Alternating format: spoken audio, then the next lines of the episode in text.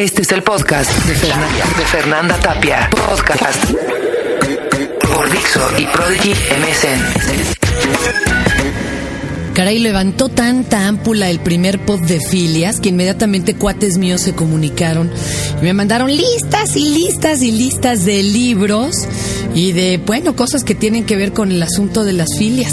Ah, miren, por ejemplo, eh, qué barbaridad.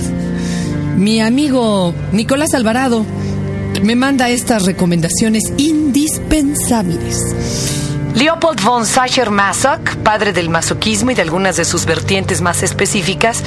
El libro es La Venus de las Pieles en Tusquets. Consíganlo. Segunda recomendación de Nicolás Alvarado, El Marqués de Sade, padre del sadismo y de muchas parafilias específicas. Dice su, su bibliografía es extensa, pero afortunadamente sus obras completas están editadas por Lagusa. Recomiendo también a Richard Graf Eving, que fuera el primer psiquiatra en hacer la taxonomía de las parafilias sexuales en un libro muy divertido y puerco, así dice Nicolás, llamado Psicopatía Sexualis. No es tan fácil de conseguir, pero bueno, dice, se presume Nicolás de tener uno, editado en España por La Máscara.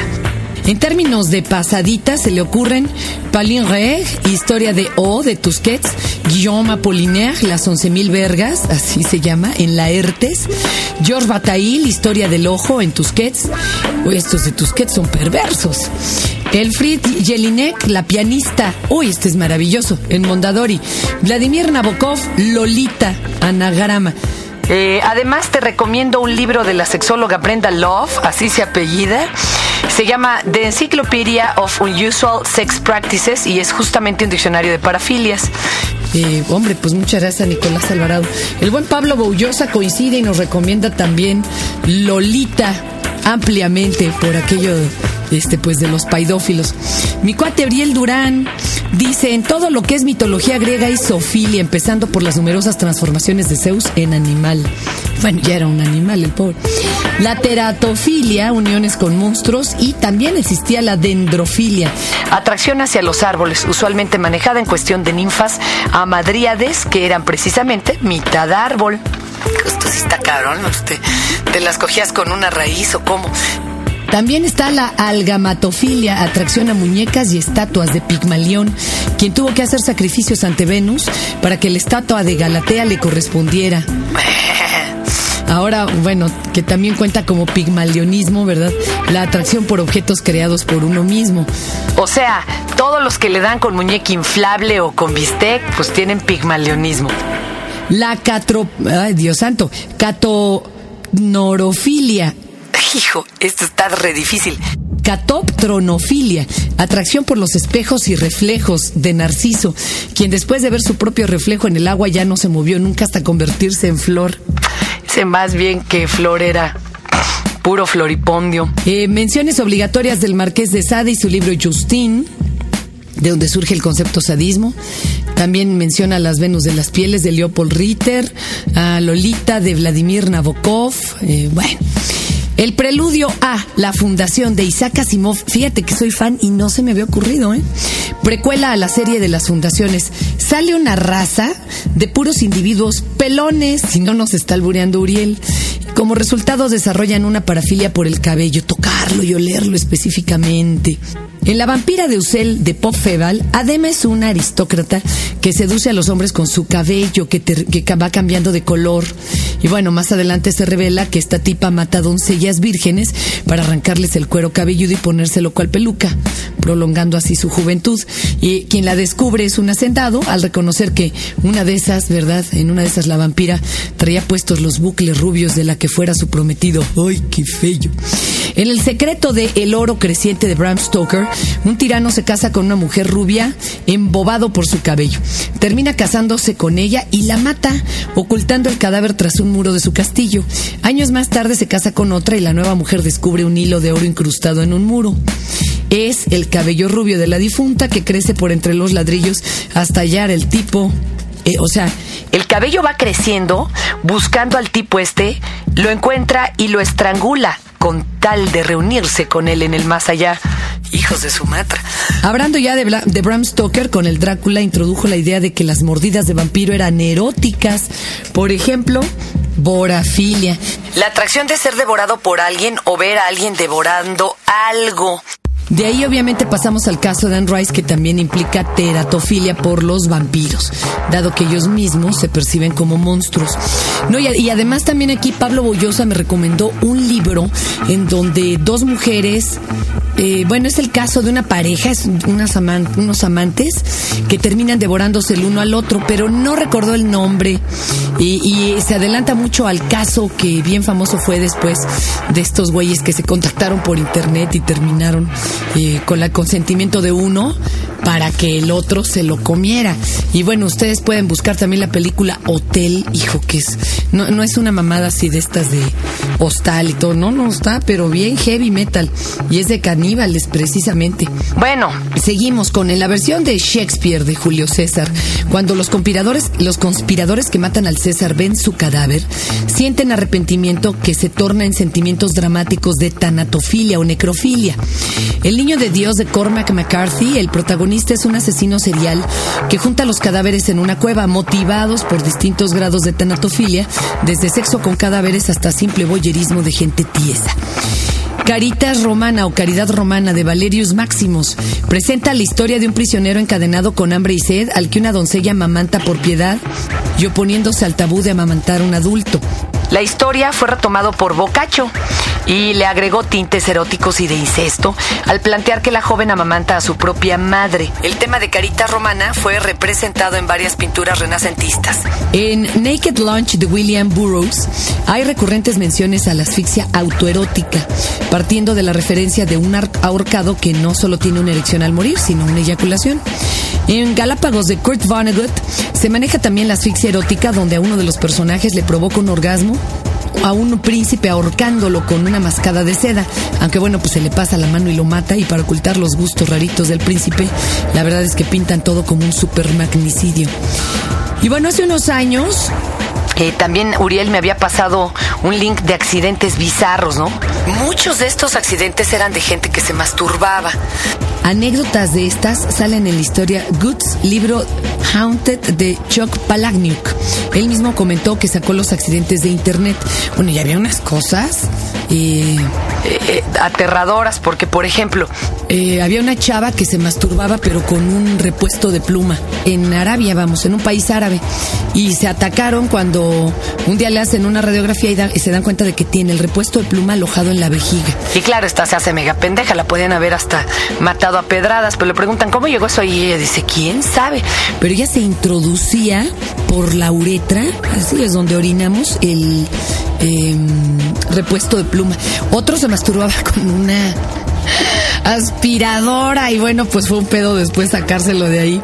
Bueno, nos dice Uriel también que en Internet existe la llamada regla 34. Si existe, entonces hay porno de eso en internet. Y si no hay, pues ya habrá, sin excepciones de ningún tipo. De modo complementario está la regla 36. Si existe, alguien tiene un fetiche por eso, sin excepciones. Y no existen las 33 reglas anteriores, vamos, ni la 35, porque ambas reglas son un sarcasmo usado en chats y foros de mensajes, lo mismo para justificar todo el porno del Internet que para poner en duda la existencia de algo. Y para reforzar la noción, basta con explorar La prosa escrita por fans o los fantics, ¿no? basada en celebridades y o personaje- personajes ficticios. Estos fanfics son, eh, usualmente son precuelas o continuaciones no oficiales de diversas obras originales. Un gran número de ellos son literatura erótica protagonizada por los personajes en cuestión. Y hay, des- pero de todo, desde la- las, pornoaventura- las pornoaventuras secretas de Shaggy con Scooby-Doo hasta la tormentosa relación entre Dios y Luzbel. Los fanfics eh, fanfics más populares son los de Harry Potter, que usualmente lo pintan viviendo relaciones homoeróticas con Draco Malfoy y Snape, y no necesariamente con contactos sexuales de por medio, sino nada más enfocándose en atracciones platónicas. Este estilo narrativo en particular es conocido como slash.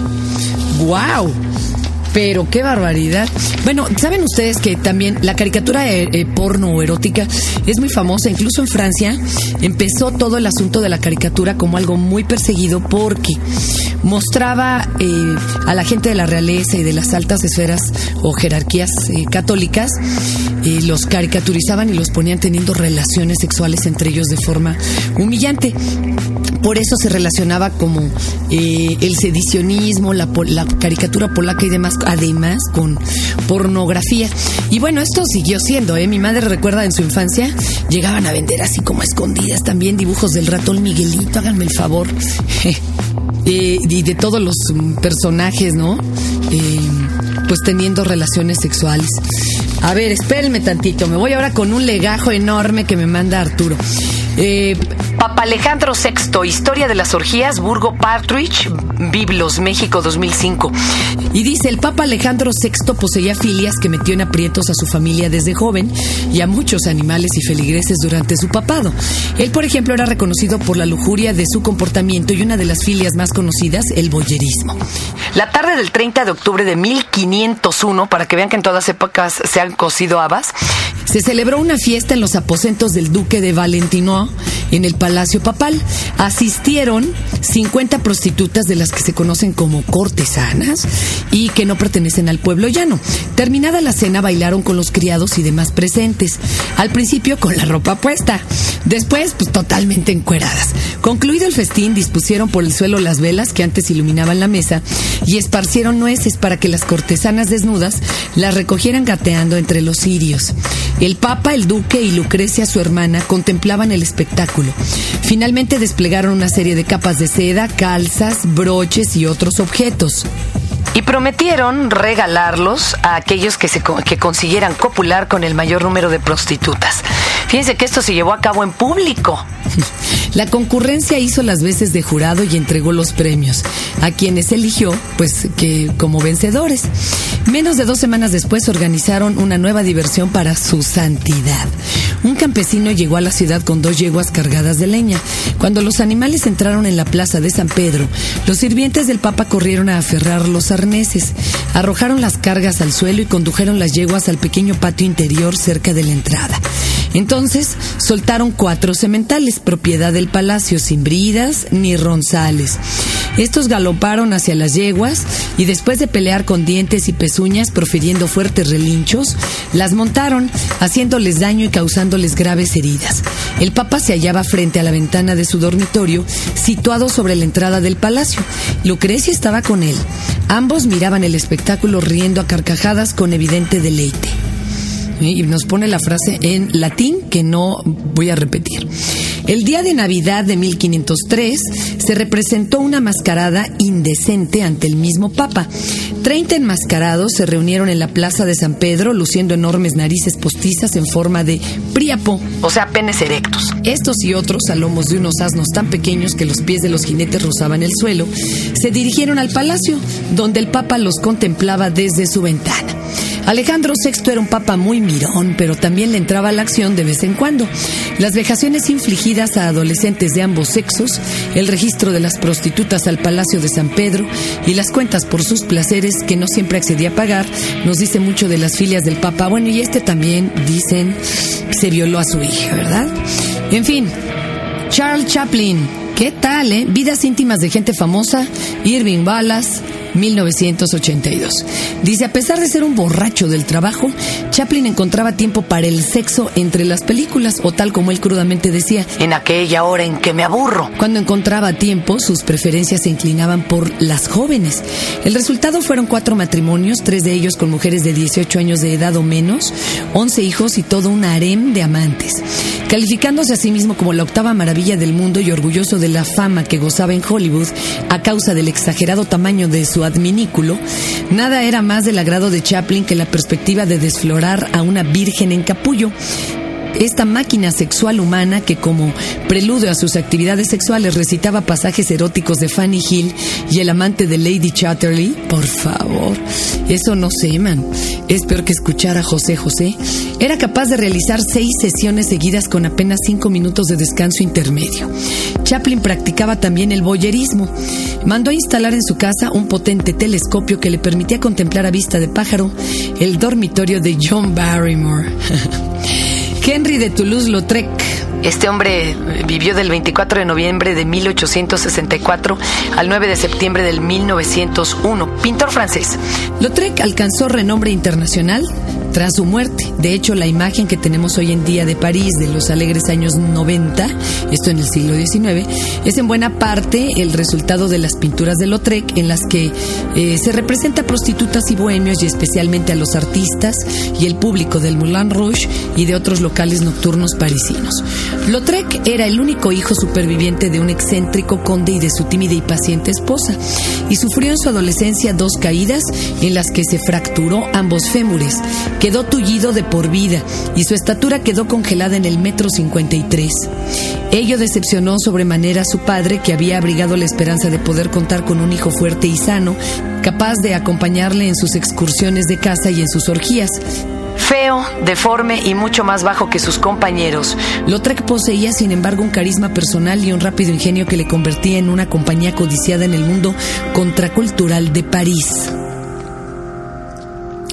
A pesar de que no alcanzaba demasiado eh, de la cabeza a los pies, Lautrec tenía unos órganos sexuales insólitamente bien desarrollados, incluso para un hombre de estatura normal. Eh, sus genitales resultaban tan desproporcionados en relación con el resto del cuerpo que admiraban a cualquiera. Extremadamente sensual, Lautrec se concentraba periódicamente en distintas partes de cuerpo femenino. Se decía que era capaz de pasarse una hora acariciando eh, el coño de una mujer. El cabello rojo le extasiaba. Su amigo Tairene Adamson explicó, explicó que Lautrec ronroneaba de placer cuando hundía el rostro en el busto de una dama, envolviendo alrededor suyo sus dos enormes pechos como si fueran una bufanda hecha de carne humana. Lautrec tomaba también un par de medias de mujer que hubieran caído al suelo, las enrollaba formando una bola y aspiraba su perfume con los ojos cerrados. Bueno, otro que se excitaba con los perfumes de las, bueno, de las panties era en los enredos de Wanda, ¿se acuerdan? Víctor Hugo, escritor. Hugo fue conocido por sus contemporáneos como un paladín del movimiento romántico. Por sus críticos como poeta, sobre todo, y por sus lectores de entonces y de ahora como el autor de las novelas Los Miserables y El Jorobado de Notre Dame. Víctor Hugo era un loco que se creía Víctor Hugo, dijo Jean Cocteau, resumiendo las extravagancias y contradicciones de un hombre impresionante, tanto en el campo de la literatura como en el amor. Este genio, eh, supremamente egocéntrico, fue el defensor de los pobres y de los oprimidos, al tiempo que adornaba sus paredes con el lema Ego Hugo o Yo Hugo. Amasó una fortuna y sin embargo insistió en ser enterrado en un ataúd de pobre. Cuando Hugo se casó a los 20 años, era virgen, pero en su noche de bodas le hizo nueve veces el amor a su ingenua y joven esposa, Adele Foucher. ¡Ay, pobre mujer! Ella se quedó agotada como consecuencia de sus proezas sexuales y tras cinco difíciles embarazos en ocho años, de plano puso término a su vida sexual. Durante su vida y hasta nuestros días han corrido rumores en el sentido de que incluso mantuvo relaciones incestuosas con su hija Leopoldine. Aunque no existen pruebas fehacientes al respecto.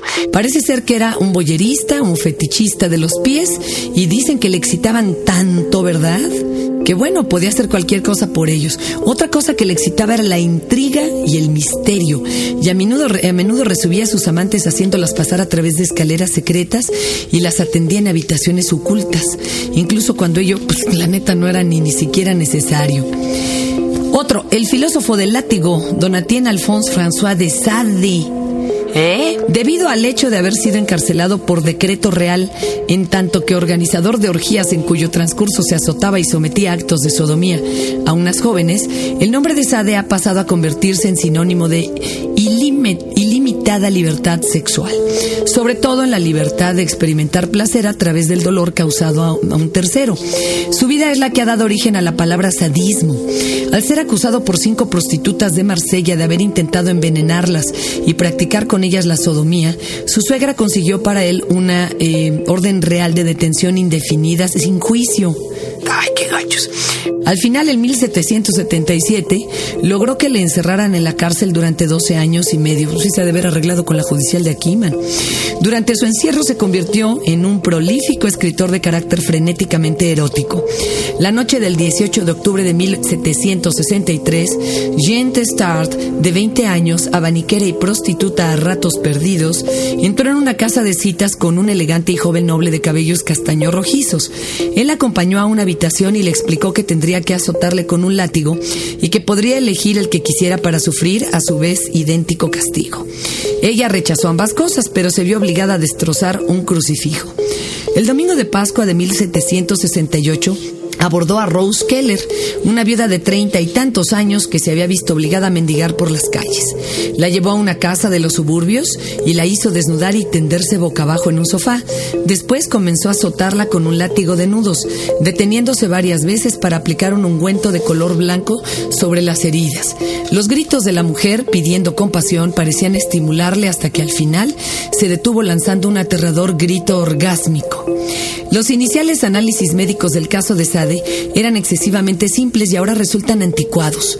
El nuevo material, cartas, diarios, en fin, que ha aparecido a la luz en los últimos años, permite suponer que de Sade ya no puede ser eh, considerado un buen ejemplo de sadismo. Parece haber sido, por el contrario, un hombre de múltiples personalidades y de poderosa inteligencia que terminó renegando de las novelas por las que se le consideró infame y cuyas crueldades eran más teatrales que reales. Su irresponsabilidad como exponente de la clase dominante fue la causa de que tales excesos resultaran delictivos. De Sade afirmaba que la extrema densidad de su esperma le hacía dolorosa la eyaculación.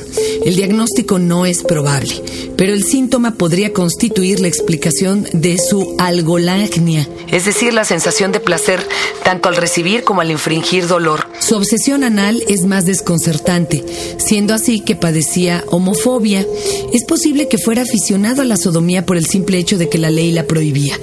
También cabe suponer que, debido a su antigua experiencia como oficial de caballería, gustara de montar y de azotar cualquier cosa que se pareciera a la carne de caballo.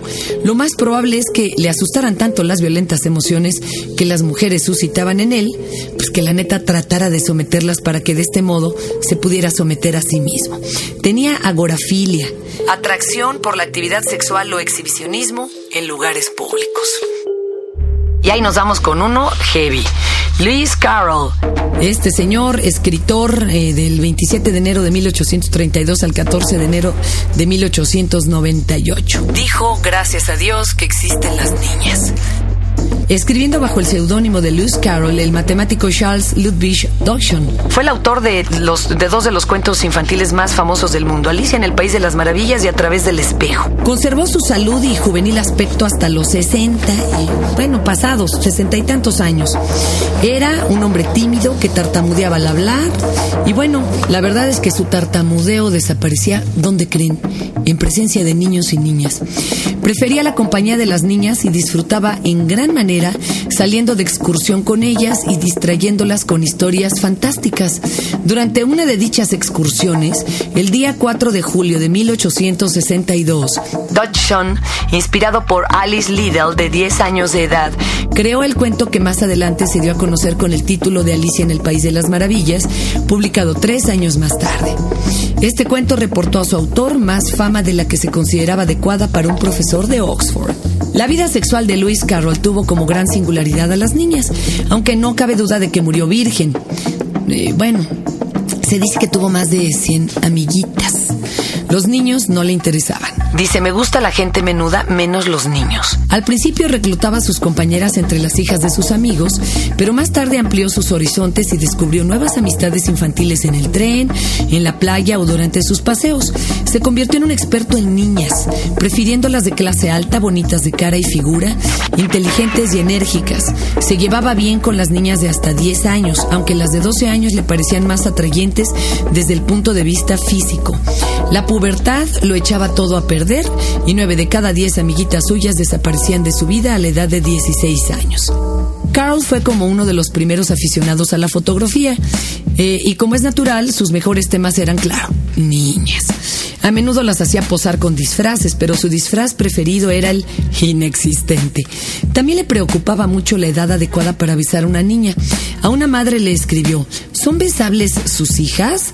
Tratándose de niñas de menos de 14 años, no considero necesaria la pregunta, pero creo que Marguerite debe tener más de 14 años y en estos casos con los nuevos amigos suelo pedir la autorización de la madre.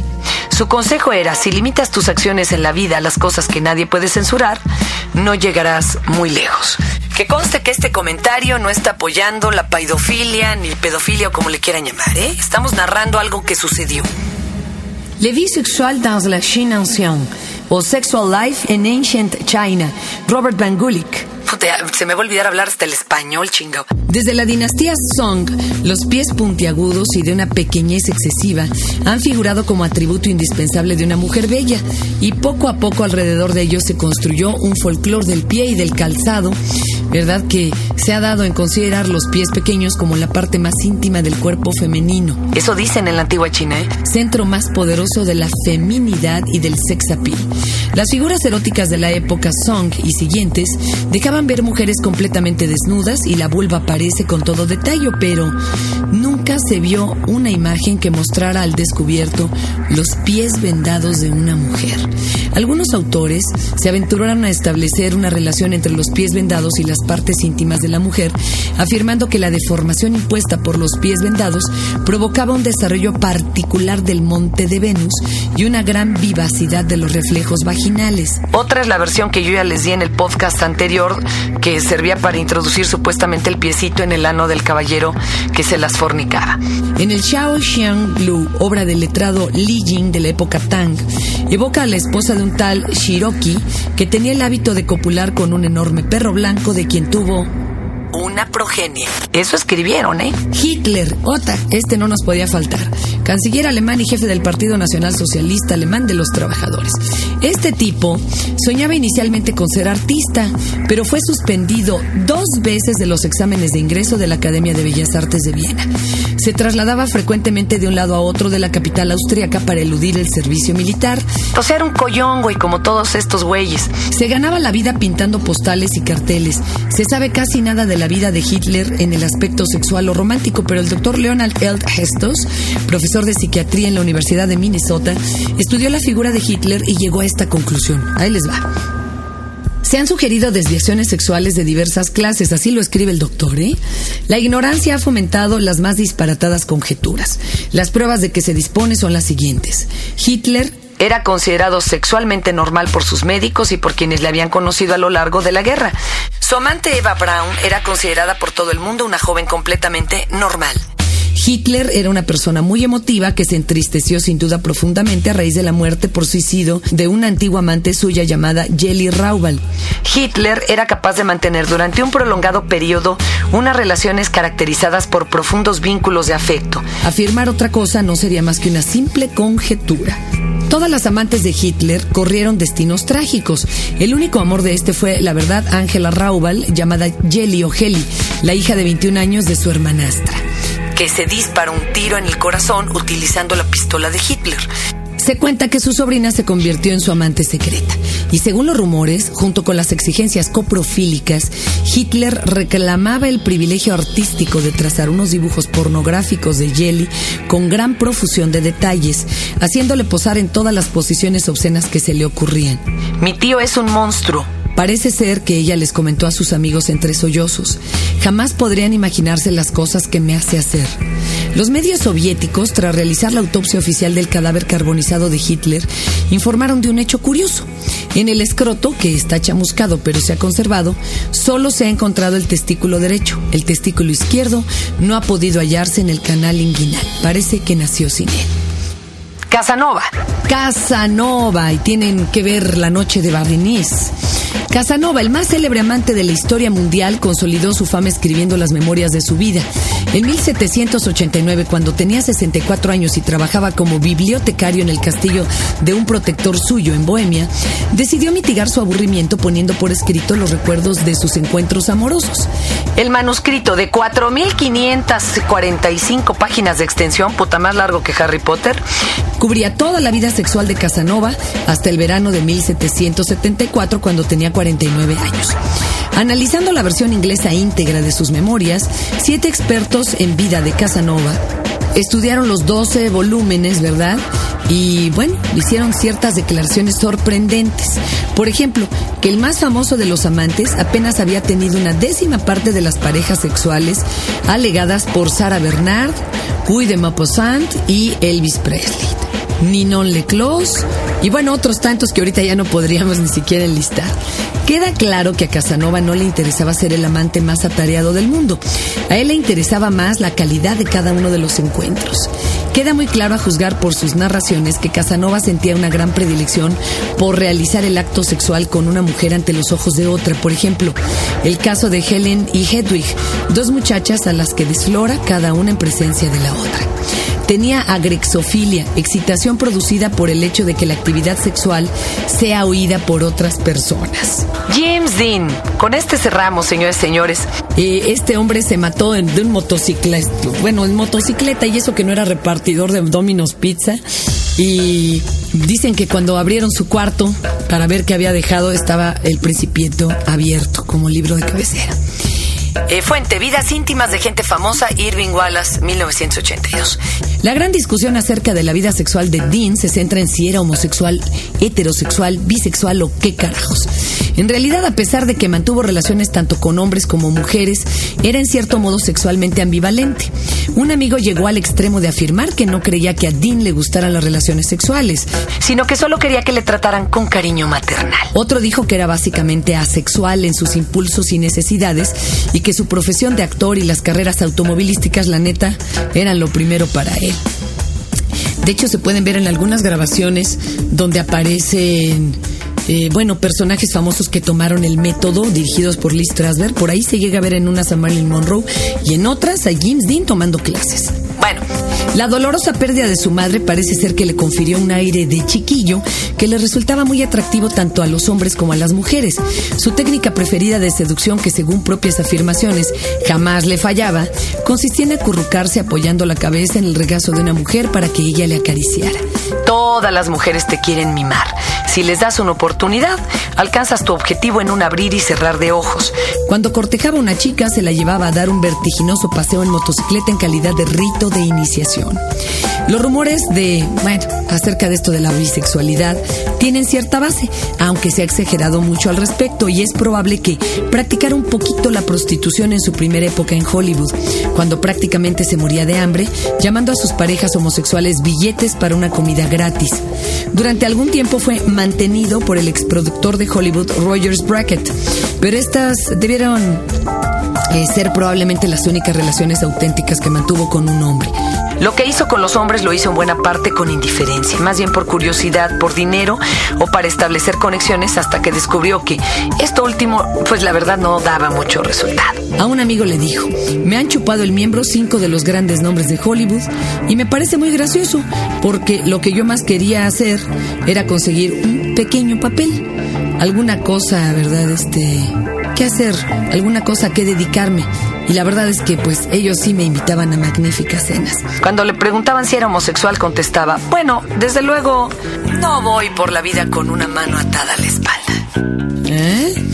Ahí está, para los que quieran proponernos las subsecuentes, bienvenidas. Este, y los dejamos analizando sus propias filias o prácticas de la diversidad sexual. Gracias a todos los que colaboraron con kilómetros de filias.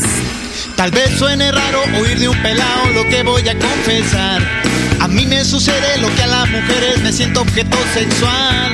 Me jala de aquí, me jala de allá, me usa y me vuelve a usar. Sí, me jala de aquí, me jala de allá, me usa y me vuelve a usar. Oler cafeína, tomar vitamina no me han servido de nada. Mi médico opina que con esta mina me va a cargar la frega. Piernita pa' aquí, piernita pa' allá, que luego va a comenzar así. Piernita pa' aquí, piernita pa' allá, y luego ponte a saltar. Su cuerpo no sabe lo que es descansar, termina y vuelve a empezar. Su cuerpo es el cuerpo de nunca acabar y yo que no aguanto más.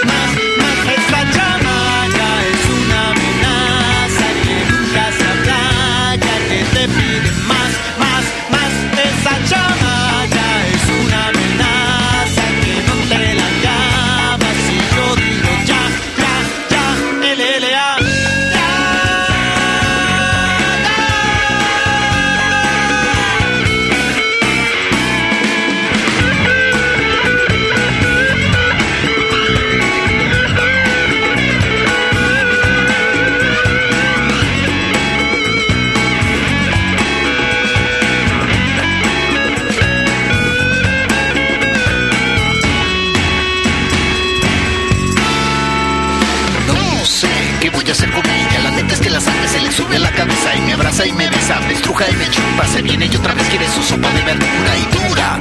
No me dura mucho después de cinco rounds y descansar en tres segundos. One, two, tres, cuatro, cinco. Su cuerpo no sabe lo que es descansar, termina y vuelve a empezar. Su cuerpo es el cuerpo del nunca acabar y yo que no aguanto más, más, más. Esa chamaca